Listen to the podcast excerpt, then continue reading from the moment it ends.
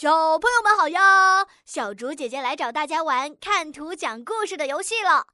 哦，今天是谁过生日呢？是左边的这只小恐龙，还是右边的这只小恐龙呢？它们分别叫什么名字呢？表情看起来是什么样的呢？桌上有一个好大的蛋糕啊，看起来好好吃啊！上面放了什么水果呢？有没有小竹姐姐爱吃的巧克力呀？哇，这个蜡烛会放烟花呢，好漂亮啊！